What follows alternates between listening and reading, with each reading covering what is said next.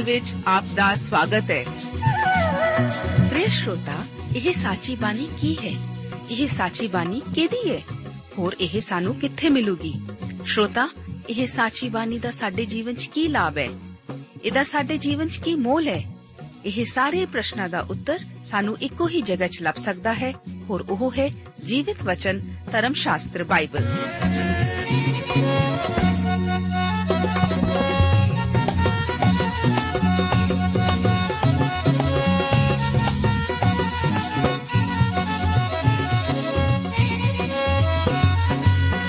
ਧਰਮ ਸ਼ਾਸਤਰ ਬਾਈਬਲ। ਉਹੀ ਜੀਵਿਤ ਵਚਨ ਦਾ ਅਸੀਂ ਇਸ ਕਾਰਜਕ੍ਰਮ ਵਿੱਚ ਅਧਿਐਨ ਕਰਾਂਗੇ।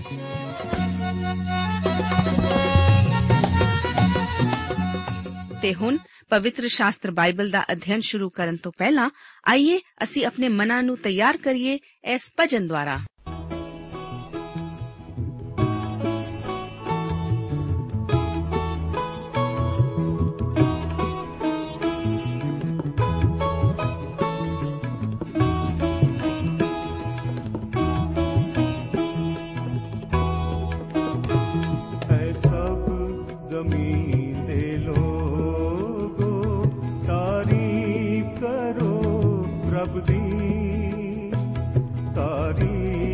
ਤਾਰੀਫ ਕਰੋ ਰੱਬ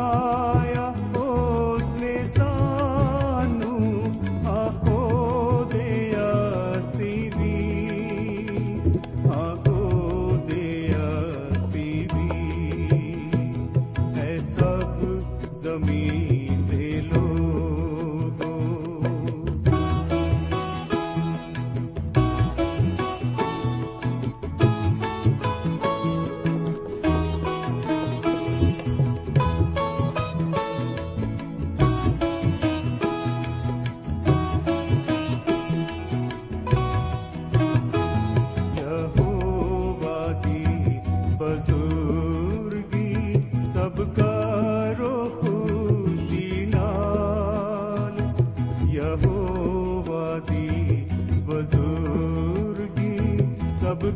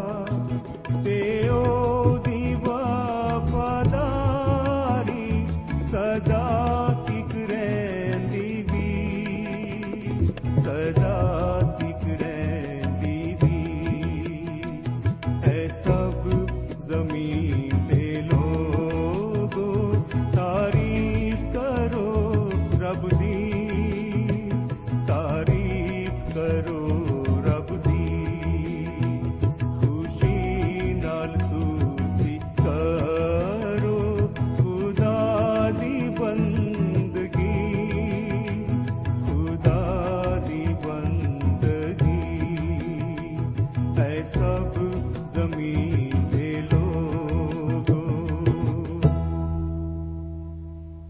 ਪਵਿੱਤਰ ਧਰਮ ਸ਼ਾਸਤਰ ਬਾਈਬਲ ਵਿੱਚ ਯੀਸ਼ੂ ਜੀ ਆਖਦੇ ਹਨ ਕਿ ਤੁਸੀਂ ਮੇਰਾ ਨਾਮ ਲੈ ਕੇ ਜੋ ਕੁਝ ਮੰਗੋਗੇ, ਮੈਂ ਸੋਈ ਕਰਾਂਗਾ, ਤਾਂ ਜੋ ਪੁੱਤਰ ਵਿੱਚ ਪਿਤਾ ਦੀ ਵਡਿਆਈ ਹੋਵੇ। ਜੇ ਤੁਸੀਂ ਮੇਰਾ ਨਾਮ ਲੈ ਕੇ ਕੁਝ ਮੰਗੋਗੇ, ਤਾਂ ਮੈਂ ਉਹ ਕਰਾਂਗਾ।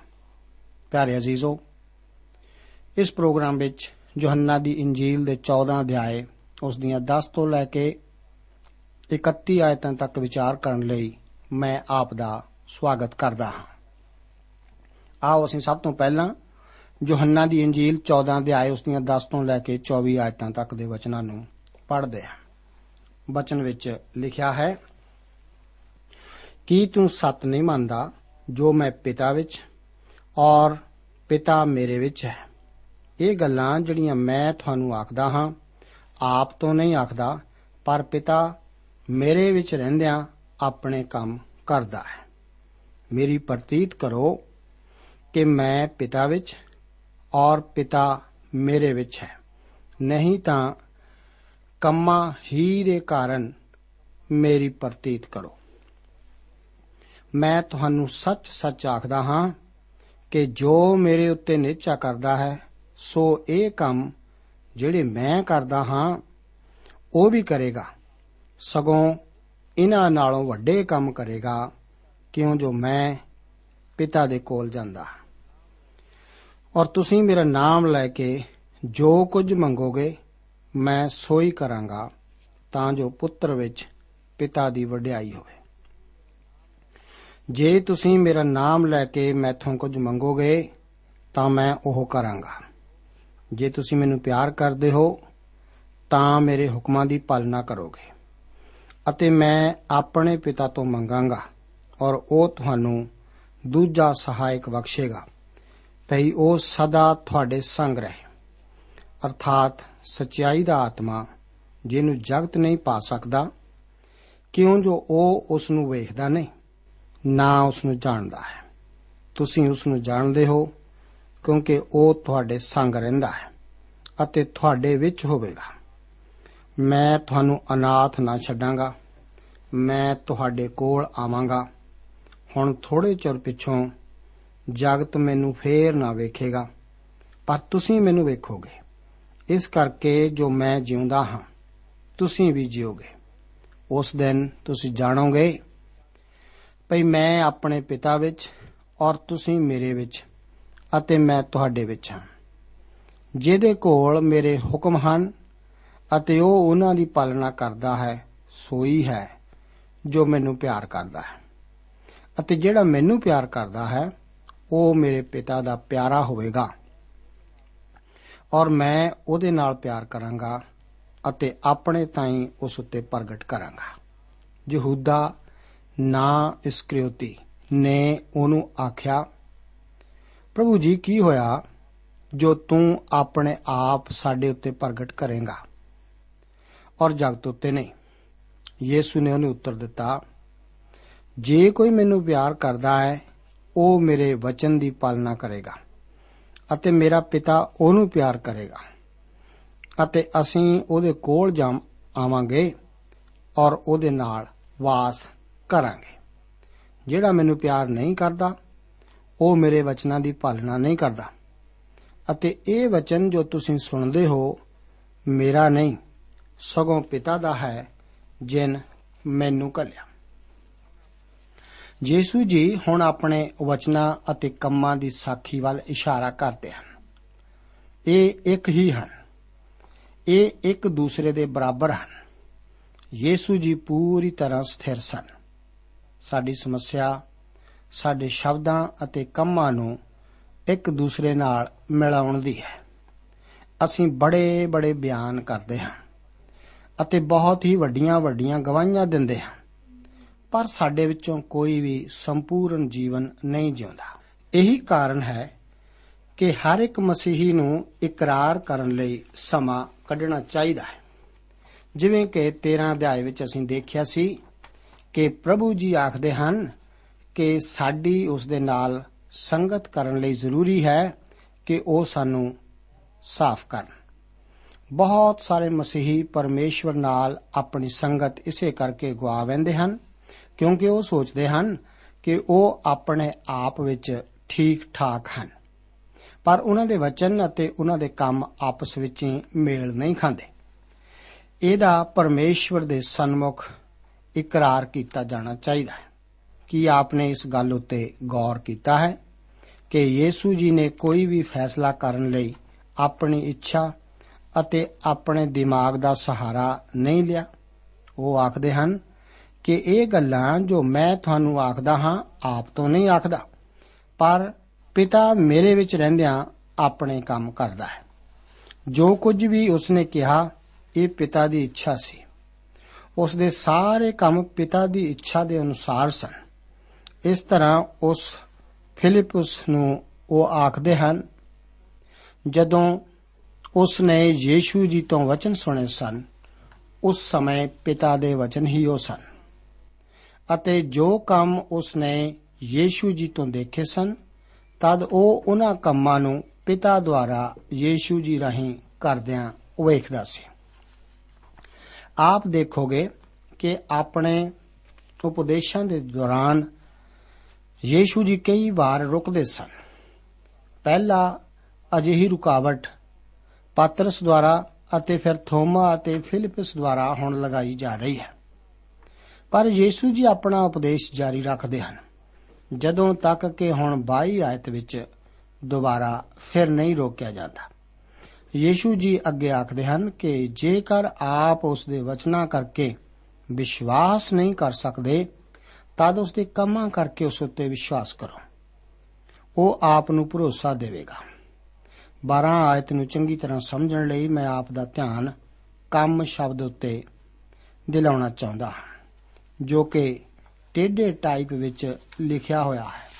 ਜਿਸ ਦਾ ਅਰਥ ਇਹ ਹੈ ਕਿ ਉਹ ਕੰਮ ਸ਼ਬਦ ਸੁਚੱਜੇ ਅਨੁਵਾਦਾਂ ਵਿੱਚ ਨਹੀਂ ਹੈ, ਪਰ ਇਹ ਅਨੁਵਾਦਕਾਂ ਦੁਆਰਾ ਜੋੜਿਆ ਗਿਆ ਹੈ ਤਾਂ ਕਿ ਇਸ ਆਇਤ ਦੇ ਭਾਵ ਨੂੰ ਸਮਝਾਇਆ ਜਾ ਸਕੇ। ਜਦੋਂ ਯੀਸ਼ੂ ਜੀ ਇਸ ਧਰਤੀ ਉੱਤੇ ਸਨ, ਤਾਂ ਉਸ ਨੇ ਮਹਾਨ ਕੰਮ ਅਤੇ ਅਚੰਬੇ ਕੀਤੇ ਸਨ। ਇਹ ਰਸੂਲ ਜਿਨ੍ਹਾਂ ਨੂੰ ਉਹ ਇਹ ਵਚਨ ਕਹਿ ਰਹੇ ਸਨ, ਉਹਨਾਂ ਨੇ ਵੀ ਇਹੋ ਹੀ ਕੰਮ ਕੀਤੇ ਸਨ। ਉਹਨਾਂ ਨੇ ਵੀ ਰੋਗੀਆਂ ਨੂੰ ਚੰਗੇ ਕੀਤਾ ਅਤੇ ਮੁਰਦਿਆਂ ਨੂੰ ਜ਼ਿੰਦੇ ਕੀਤਾ ਸੀ। ਪਰ ਯੀਸ਼ੂ ਜੀ ਕਹਿੰਦੇ ਹਨ ਕਿ ਜੋ ਉਸ ਉੱਤੇ ਨਿਚਾ ਕਰਦੇ ਹਨ, ਉਹ ਇਹਨਾਂ ਨਾਲੋਂ ਵੀ ਵੱਡੇ ਕੰਮ ਕਰਨਗੇ। ਇਹਨਾਂ ਨਾਲੋਂ ਵੱਡਾ ਕੰਮ ਕੀ ਹੈ ਜੋ ਉਹ ਕਰਨਗੇ? ਸ਼ਮਾਉਨ ਪਤਰਸ ਜੋ ਕਿ ਯੀਸ਼ੂ ਜੀ ਦੇ ਪਕੜੇ ਜਾਣ ਵਾਲੀ ਰਾਤ ਨੂੰ ਉਸ ਦਾ ਇਨਕਾਰ ਕਰ ਚੁੱਕਾ ਸੀ, ਉਸਨੇ ਪਿੰਤੇਕੁਸ ਦੇ ਦਿਨ ਪ੍ਰਚਾਰ ਕੀਤਾ ਅਤੇ 3000 ਲੋਕਾਂ ਨੇ ਵਿਸ਼ਵਾਸ ਕੀਤਾ ਸੀ। ਮੈਂ ਉਹਨਾਂ ਲੋਕਾਂ ਬਾਰੇ ਸੋਚਦਾ ਹਾਂ ਜਿਨ੍ਹਾਂ ਨੇ ਆਪਣੀਆਂ ਜ਼ਿੰਦਗੀਆਂ ਲੋਕਾਂ ਨੂੰ ਮਸੀਹ ਲਈ ਜਿੱਤਣ ਵਾਸਤੇ ਘਾਲ ਦਿੱਤੀਆਂ। ਮੇਰੇ ਵਿਚਾਰ ਵਿੱਚ ਉਹਨਾਂ ਮਿਸ਼ਨਰੀਆਂ ਵੱਲ ਜਾਂਦੇ ਹਨ, ਜਿਨ੍ਹਾਂ ਨੇ ਸਲੀਬ ਉੱਤੇ ਮੋਏ, ਦੁਬਾਰਾ ਜ਼ਿੰਦਾ ਹੋਏ, ਮਹਿਮਾਮਈ ਅਤੇ ਦੁਬਾਰਾ ਵਾਪਸ ਆਉਣ ਵਾਲੇ ਮੁਕਤੀਦਾਤੇ ਦਾ ਪ੍ਰਚਾਰ ਕੀਤਾ ਤਾਂ ਕਿ ਸੁਣਨ ਵਾਲੇ ਮਸੀਹ ਨੂੰ ਕਬੂਲ ਕਰ ਲੈਣ। ਅਤੇ ਨਵਾਂ ਜਨਮ ਪਾ ਲੈਣ। ਇਹ ਕਿਸੇ ਰੋਗੀ ਨੂੰ ਚੰਗਾ ਕਰਨ ਨਾਲੋਂ ਵੀ ਮਹਾਨ ਅਦਭੁਤ ਕੰਮ ਹੈ। ਕੀ ਇਹ ਠੀਕ ਹੈ? ਚੰਗਾ ਕੀ ਹੈ? ਆਤਮਾ ਨੂੰ ਚੰਗਾਈ ਦੇਣਾ ਜਾਂ ਸਰੀਰ ਨੂੰ? ਜਦੋਂ ਯੀਸੂ ਜੀ ਇਸ ਧਰਤੀ ਉੱਤੇ ਸਨ, ਤਦੋਂ ਉਹਨਾਂ ਨੇ ਮਨੁੱਖਾਂ ਦੀਆਂ ਜਿਸਮਾਨੀ ਦੇਹਾਂ ਨੂੰ ਜ਼ਿੰਦਾ ਕਰਨ ਦੇ ਅਦਭੁਤ ਕੰਮ ਕੀਤੇ ਸਨ। ਪਰ ਸਾਨੂੰ ਯੀਸ਼ੂ ਮਸੀਹ ਦਾ ਪ੍ਰਚਾਰ ਕਰਨ ਦਾ ਸੁਭਾਗ ਪ੍ਰਾਪਤ ਹੈ। ਤਾਂ ਮਨੁੱਖ, ਸਰੀਰ ਅਤੇ ਜੀਵ ਸਦੀਪਕ ਕਾਲ ਤੱਕ ਜੀ ਸਕਣ। ਸਰਵਉੱਚ ਪ੍ਰਾਪਤੀ ਤਾਂ ਮਨੁੱਖਾਂ ਅਤੇ ਔਰਤਾਂ ਨੂੰ ਪਰਮੇਸ਼ਵਰ ਨਾਲ ਇੱਕ ਠੀਕ ਸੰਬੰਧ, ਭਾਵ ਰਿਸ਼ਤਾ ਕਾਇਮ ਕਰਨਾ ਹੀ ਹੈ। ਇਹ ਵੱਡੇ ਕੰਮ ਕਿਵੇਂ ਕੀਤੇ ਜਾਂਦੇ ਹਨ? ਯੀਸ਼ੂ ਜੀ ਆਖਦੇ ਹਨ, ਕਿਉਂਕਿ ਮੈਂ ਆਪਣੇ ਪਿਤਾ ਕੋਲ ਜਾਂਦਾ ਹਾਂ। ਆਪ ਦੇਖਦੇ ਹੋ ਕਿ ਅੱਜ ਵੀ ਕੰਮ ਕਰਨ ਵਾਲਾ ਤਾਂ ਮਸੀਹੀ ਹੈ ਪਰ ਹੁਣ ਉਹ ਇਹ ਕੰਮ ਮਨੁੱਖੀ ਜ਼ਰੀਏ ਨਾਲ ਕਰਦਾ ਹੈ। ਉਹ ਹੁਣ ਕਮਜ਼ੋਰ ਮਨੁੱਖੀ ਸਰੀਰਾਂ ਦੁਆਰਾ ਕੰਮ ਕਰਦਾ ਹੈ। ਮੈਂ ਹੈਰਾਨ ਹੁੰਦਾ ਹਾਂ ਕਿ ਮੈਂ ਰੇਡੀਓ ਦੁਆਰਾ ਬਾਈਬਲ ਸੰਦੇਸ਼ ਦੇ ਸਕਦਾ ਹਾਂ ਅਤੇ ਲੋਕ ਸੁਣ ਕੇ ਮਸੀਹ ਕੋਲ ਆ ਸਕਦੇ ਹਨ। ਮੇਰੇ ਦੋਸਤ, ਇਹ ਤਾਂ ਮਹਾਨ ਹੀ ਹੈ। ਜੇਕਰ ਯੀਸ਼ੂ ਜੀ ਇੱਥੇ ਲੋਕਾਂ ਨਾਲ ਗੱਲਾਂ ਕਰ ਰਹੇ ਹੋਣ ਇਹ ਵੀ ਇੱਕ ਮਹਾਨ ਕੰਮ ਹੋਵੇਗਾ। ਜਦੋਂ ਯੀਸ਼ੂ ਮਸੀਹ ਜੀ ਆਪ ਨੂੰ ਅਤੇ ਮੈਨੂੰ ਲੈ ਕੇ ਲੋਕਾਂ ਤੱਕ ਆਪਣੀ ਪਹੁੰਚ ਬਣਾਉਂਦੇ ਹਨ, ਇਹ ਤਾਂ ਇਸ ਤੋਂ ਵੀ ਮਹਾਨ ਹੈ। ਕੀ ਆਪਨੇ ਗੌਰ ਕੀਤਾ ਹੈ? ਕਿੰਨਾ ਅਕਸਰ ਯੀਸ਼ੂ ਜੀ ਆਪਣੇ ਪਿਤਾ ਬਾਰੇ ਦੱਸਦੇ ਹਨ? ਇਸ ਵਚਨ ਦੇ ਭਾਗ ਵਿੱਚ 20 ਵਾਰ ਪਿਤਾ ਦਾ ਜ਼ਿਕਰ ਆਉਂਦਾ ਹੈ ਅਤੇ ਇਸ ਦਾ ਜ਼ਿਕਰ ਹਰ ਵਾਰ ਯੀਸ਼ੂ ਮਸੀਹ ਜੀ ਹੀ ਕਰਦੇ ਹਨ। ਯੀਸ਼ੂ ਜੀ ਇਸ ਨੂੰ ਜਾਰੀ ਰੱਖਦੇ ਹੋਏ ਆਖਦੇ ਹਨ, ਇਹ ਮਹਾਨ ਕੰਮ ਪ੍ਰਾਰਥਨਾ ਦਾ ਹੀ ਸਿੱਟਾ ਹਨ। ਪ੍ਰਾਰਥਨਾ ਦੁਆਰਾ ਕੀਤੇ ਜਾਣ ਵਾਲੇ ਪ੍ਰਚਾਰ ਨੂੰ ਅੱਜ ਕੱਲ ਬਹੁਤ ਤਿਆਗਿਆ ਹੋਇਆ ਹੈ। ਜੋ ਕੁਝ ਵੀ ਤੁਸੀਂ ਮੇਰੇ ਨਾਮ ਵਿੱਚ ਮੰਗੋ, ਮੈਂ ਉਹ ਕਰਾਂਗਾ। ਇਹਨਾਂ ਆਇਤਾਂ ਨੂੰ ਅਕਸਰ ਗਲਤ ਤਰੀਕੇ ਨਾਲ ਸਮਝਿਆ ਜਾਂਦਾ ਹੈ। ਕੁਝ ਲੋਕ ਅਕਸਰ ਕਹਿੰਦੇ ਹਨ ਕਿ ਉਹਨਾਂ ਨੇ ਪ੍ਰਾਰਥਨਾ ਕੀਤੀ। ਪਰ ਪਰਮੇਸ਼ਵਰ ਨੇ ਫਿਰ ਵੀ ਇਸ ਦਾ ਉੱਤਰ ਨਹੀਂ ਦਿੱਤਾ। ਕੁਝ ਲੋਕ ਆਖਦੇ ਸੁਣੇ ਗਏ ਹਨ ਕਿ ਉਹ ਇਸ ਆਇਤ ਦੇ ਵਚਨਾਂ ਨੂੰ ਮੰਨਦੇ ਹਨ। ਉਹਨਾਂ ਨੇ ਪ੍ਰਾਰਥਨਾ ਤਾਂ ਕੀਤੀ, ਪਰ ਪਰਮੇਸ਼ਵਰ ਨੇ ਉੱਤਰ ਨਹੀਂ ਦਿੱਤਾ। ਉਹਨਾਂ ਨੇ ਪੁੱਛਿਆ ਕਿ ਇਸ ਵਿੱਚ ਅਸੀਂ ਕਿੱਥੇ ਗਲਤ ਹਾਂ? ਮੈਂ ਉਹਨਾਂ ਨੂੰ ਦੱਸਦਾ ਹਾਂ ਕਿ ਉਹ ਇਸ ਆਇਤ ਵਿੱਚ ਕੁਝ ਅਜਿਹਾ ਪੜ ਰਹੇ ਹਨ ਜੋ ਕਿ ਇਸ ਵਿੱਚ ਬਿਲਕੁਲ ਨਹੀਂ ਹੈ। ਉਹਨਾਂ ਨੂੰ ਲਗਾਤਾਰ ਪੜ੍ਹਦੇ ਰਹਿਣਾ ਜ਼ਰੂਰੀ ਹੈ। ਇਹ ਸਭ ਇੱਕ ਹੀ ਚੀਜ਼ ਨਾਲ ਬੰਨਿਆ ਗਿਆ ਹੈ। ਅਗਲੀ ਆਇਤ ਦੇ ਵਚਨ ਹਨ ਕਿ ਜੇ ਤੁਸੀਂ ਮੈਨੂੰ ਪਿਆਰ ਕਰਦੇ ਹੋ ਤਾਂ ਮੇਰੇ ਹੁਕਮਾਂ ਦੀ ਪਾਲਣਾ ਕਰੋਗੇ। ਆਓ ਹੁਣ ਵਿਚਾਰ ਕਰੀਏ ਕਿ ਇਹ ਤਿੰਨੇ ਆਇਤਾਂ ਸਾਨੂੰ ਕੀ ਸਿਖਾਉਂਦੀਆਂ ਹਨ। ਮਸੀਹ ਦੇ ਨਾਮ ਵਿੱਚ ਮੰਗਣ ਦਾ ਕੀ ਅਰਥ ਹੈ? ਉਹਦੇ ਵਿਅਕਤੀਤਵ ਵਿੱਚ ਪ੍ਰਾਰਥਨਾ ਕਰਨ ਦਾ ਅਰਥ ਹੈ ਉਸ ਦੇ ਥਾਂ ਖੜੇ ਹੋਣ ਤੋਂ ਹੈ। ਇਸ ਦਾ ਉਸ ਨਾਲ ਪੂਰੀ ਪੂਰੀ ਆਪਣੀ ਪਛਾਣ ਬਣਾਉਣ ਤੋਂ ਭਾਵ ਮਸੀਹ ਨਾਲ ਜੁੜੇ ਜਾਣ ਤੋਂ ਹੈ। ਇਸ ਦਾ ਅਰਥ ਹੈ ਕਿ ਆਪ ਅਤੇ ਮੈਂ ਉਸ ਦੇ ਮਹਾਨ ਪੁੱਤਰ ਦੀਆਂ ਯੋਗਤਾਵਾਂ ਦੇ ਆਧਾਰ ਤੇ ਮਿਹਨਤ ਕਰਨ ਤੋਂ ਹੁੰਦਾ ਹੈ। ਜਦੋਂ ਅਸੀਂ ਪਰਮੇਸ਼ਰ ਦੇ ਸਾਹਮਣੇ ਖੜੇ ਹੁੰਦੇ ਹਾਂ, ਸਾਡੇ ਵਿੱਚ ਅਜਿਹੀ ਕੋਈ ਵੀ ਯੋਗਤਾ ਨਹੀਂ ਹੈ ਕਿ ਅਸੀਂ ਉਸ ਦੀ ਹਜ਼ੂਰੀ ਵਿੱਚ ਖੜੇ ਹੋ ਸਕੀਏ।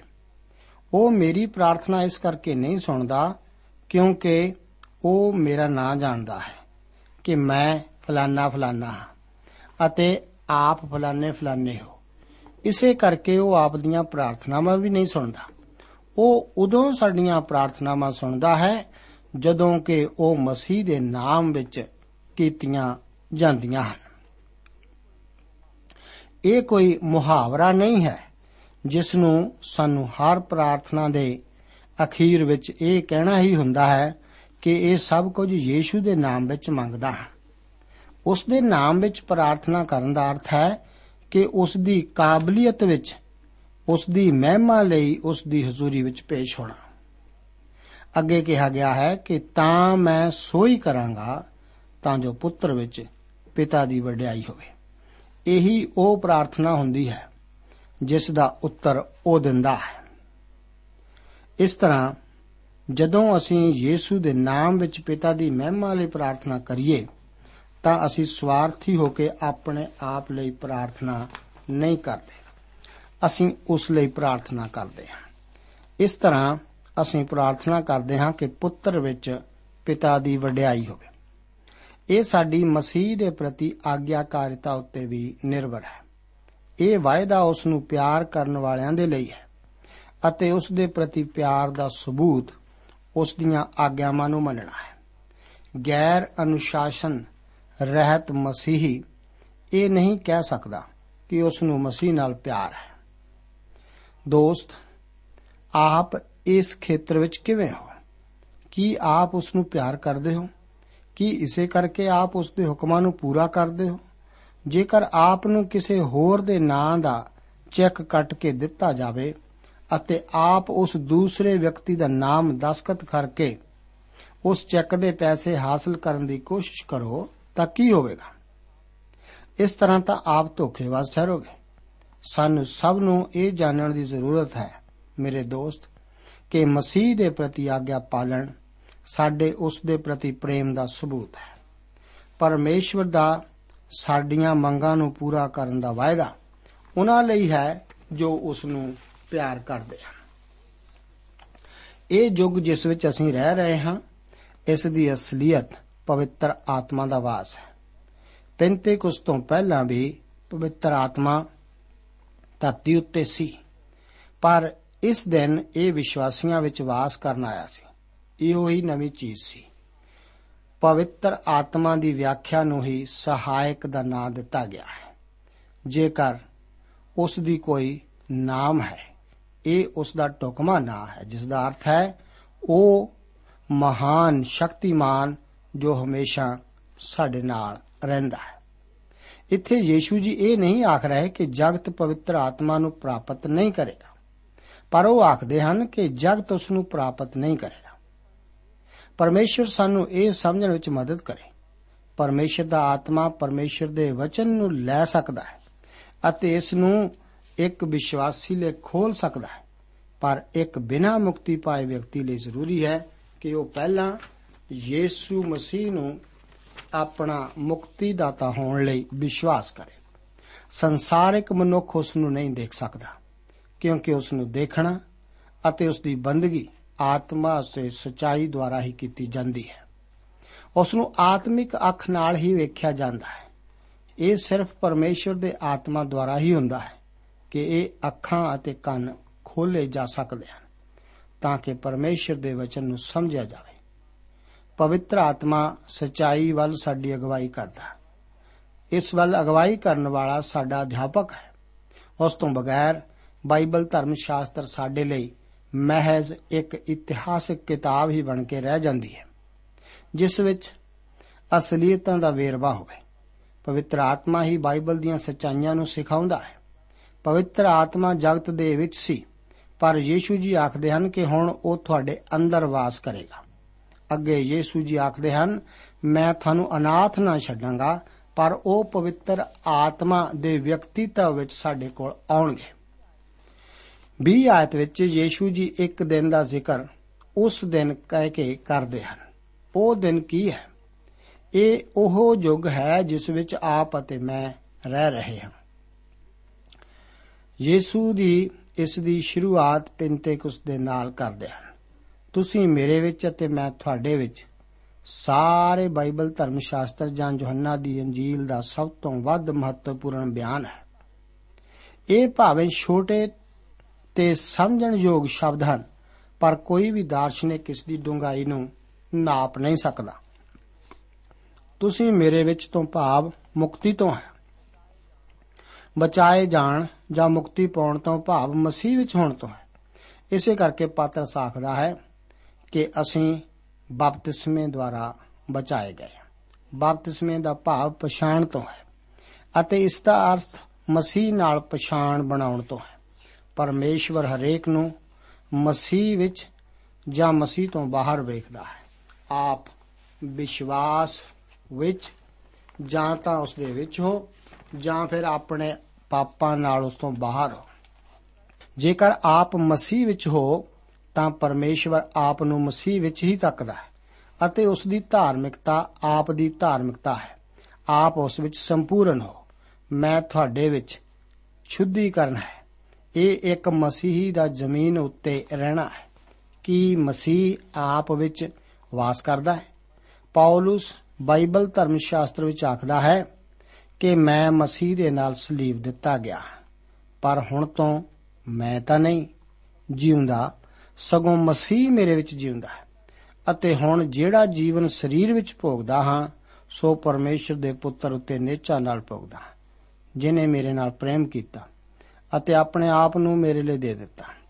ਜੇਕਰ ਆਪ ਉਸ ਦੀਆਂ ਆਗਿਆਵਾਂ ਦਾ ਪਾਲਣ ਨਹੀਂ ਕਰਦੇ ਹੋ, ਤਾਂ ਇੰਜ ਨਾ ਆਖੋ ਕਿ ਆਪ ਮਸੀਹ ਨੂੰ ਪਿਆਰ ਕਰਦੇ ਹੋ।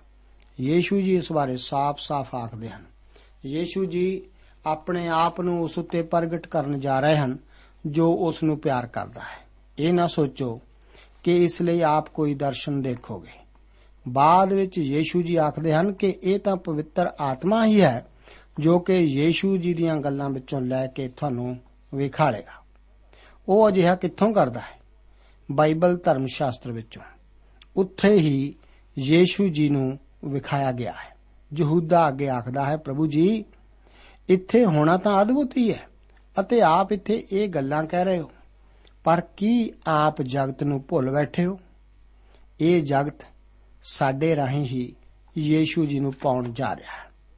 ਇਸੇ ਵਾਸਤੇ ਸਾਨੂੰ ਆਗਿਆ ਪਾਲਣ ਦਾ ਹੁਕਮ ਦਿੱਤਾ ਗਿਆ। ਹੈ ਸਾਡੇ ਉਸ ਦੇ ਪ੍ਰਤੀ ਪਿਆਰ ਦਾ ਸਬੂਤ, ਉਸ ਦੇ ਪ੍ਰਤੀ ਆਗਿਆ ਪਾਲਣ ਦੁਆਰਾ ਸੰਭਵ ਹੈ। ਯੀਸ਼ੂ ਜੀ ਸੰਸਾਰ ਨੂੰ ਭੁੱਲ ਨਹੀਂ ਗਏ। ਉਹ ਸੰਸਾਰ ਬਾਰੇ ਹੀ ਸੋਚ ਰਹੇ ਹਨ। ਇਸੇ ਕਰਕੇ ਉਹਨਾਂ ਨੇ ਰਸੂਲਾਂ ਨੂੰ ਚੁਣਿਆ ਸੀ। ਇਹਨਾਂ ਵਿਅਕਤੀਆਂ ਦੁਆਰਾ ਹੀ ਇਸ ਸੰਸਾਰ ਵਿੱਚ ਸਚਾਈ ਪੇਸ਼ ਕੀਤੀ ਸੀ। ਅਤੇ ਇਹਨਾਂ ਦੁਆਰਾ ਹੀ ਕੀਤੀ ਜਾ ਸਕਦੀ ਸੀ। ਇਹ ਅੰਜੀਲ ਯੋਹੰਨਾ ਦੁਆਰਾ ਪਵਿੱਤਰ ਆਤਮਾ ਦੀ ਸਮਰੱਥਾ ਦੁਆਰਾ ਲਿਖੀ ਗਈ ਹੈ। ਯੀਸ਼ੂ ਜੀ ਆਖਦੇ ਹਨ ਕਿ ਉਹੀ ਪਵਿੱਤਰ ਆਤਮਾ ਉਸ ਦੇ ਲੋਕਾਂ ਨੂੰ ਸਾਰੀਆਂ ਗੱਲਾਂ ਸਿਖਾਲੇਗਾ ਅਤੇ ਇਹਨਾਂ ਸਭਨਾ ਗੱਲਾਂ ਦੀ ਯਾਦ ਵੀ ਦਿਲਾਏਗਾ। 27 ਆਇਤ ਵਿੱਚ ਯੀਸ਼ੂ ਜੀ ਵੱਲੋਂ ਤਸੱਲੀ ਦੇ ਆਖਰੀ ਵਚਨ ਹਨ। ਇਹ ਸਾਡੀ ਪਾਪਾਂ ਤੋਂ ਮਾਫੀ ਦੀ ਸ਼ਾਂਤੀ ਨੇ। ਇਹ ਤਾਂ ਪ੍ਰਭੂ ਯੀਸ਼ੂ ਮਸੀਹ ਜੀ ਦੇ ਪ੍ਰਤੀ ਸਮਰਪਿਤ ਦਿਲਾਂ ਵਿੱਚੋਂ ਨਿਕਲਣ ਵਾਲੀ ਸ਼ਾਂਤੀ ਹੈ। ਇਹ ਤਾਂ ਪਰਮੇਸ਼ਵਰ ਦੀ ਇੱਛਾ ਦੇ ਪ੍ਰਤੀ ਸਮਰਪਿਤ ਲੋਕਾਂ ਦੇ ਦਿਲਾਂ ਅਤੇ ਦਿਮਾਗਾਂ ਵਿਚਲੀ ਸ਼ਾਂਤੀ ਹੈ। ਉਹ ਆਪਣੇ ਜਾਣ ਨਾਲ ਉਸ ਦੇ ਲੋਕਾਂ ਨੂੰ ਮਿਲਣ ਵਾਲੀਆਂ ਅਸੀਸਾਂ ਕਰਕੇ ਆਨੰਦਿਤ ਹੋਣ ਲਈ ਆਖਦੇ ਹਨ। ਇਸ ਤਰ੍ਹਾਂ ਹੀ ਉਹ ਸਹਾਇਕ ਭਾਵ ਪਵਿੱਤਰ ਆਤਮਾ ਨੂੰ ਭੇਜਣ ਜਾ ਰਹੇ ਸਨ। ਅੱਗੇ ਇੱਕ ਹੋਰ ਟਾਕਰਾ ਉਹ ਸ਼ੈਤਾਨ ਨਾਲ ਕਰਨ ਜਾ ਰਹੇ ਹਨ ਜੋ ਕਿ ਅੱਗੇ ਗਤਸਮਨੀ ਬਾਗ ਵਿੱਚ ਹੋਵੇਗਾ, ਜਿਸ ਤੋਂ ਬਾਅਦ ਉਹ ਸੰਸਾਰ ਦੇ ਪਾਪਾਂ ਲਈ ਸਲੀਬ ਉੱਤੇ ਚੜਨਗੇ ਇਸ ਤੋਂ ਬਾਅਦ ਉੱਪਰ ਉਠਾਏ ਜਾਣ ਨਾਲ ਪਵਿੱਤਰ ਆਤਮਾ ਭਾਵ ਸਹਾਇਕ ਨੂੰ ਉਹ ਭੇਜੇਗਾ। ਪ੍ਰਭੂ ਆਪ ਨੂੰ ਅੱਜ ਦੇ ਇਹਨਾਂ ਵਚਨਾਂ ਨਾਲ ਅਸੀਸ ਦੇਵੇ। ਜੈ ਮਸੀਹ ਦੀ।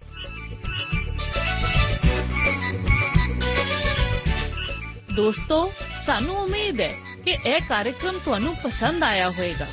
ਤੇ ਇਹ ਕਾਰਜਕ੍ਰਮ ਸੁਣ ਕੇ ਤੁਹਾਨੂੰ ਬਰਕਤਾਂ ਮਿਲੀਆਂ ਹੋਣਗੀਆਂ। ਜੇ ਤੁਸੀਂ ਇਹ ਕਾਰਜਕ੍ਰਮ ਦੇ ਬਾਰੇ ਕੁਝ ਪੁੱਛਣਾ ਚਾਹੁੰਦੇ ਹੋ, ਤੇ ਸਾਨੂੰ ਇਸ ਪਤੇ ਤੇ ਲਿਖੋ।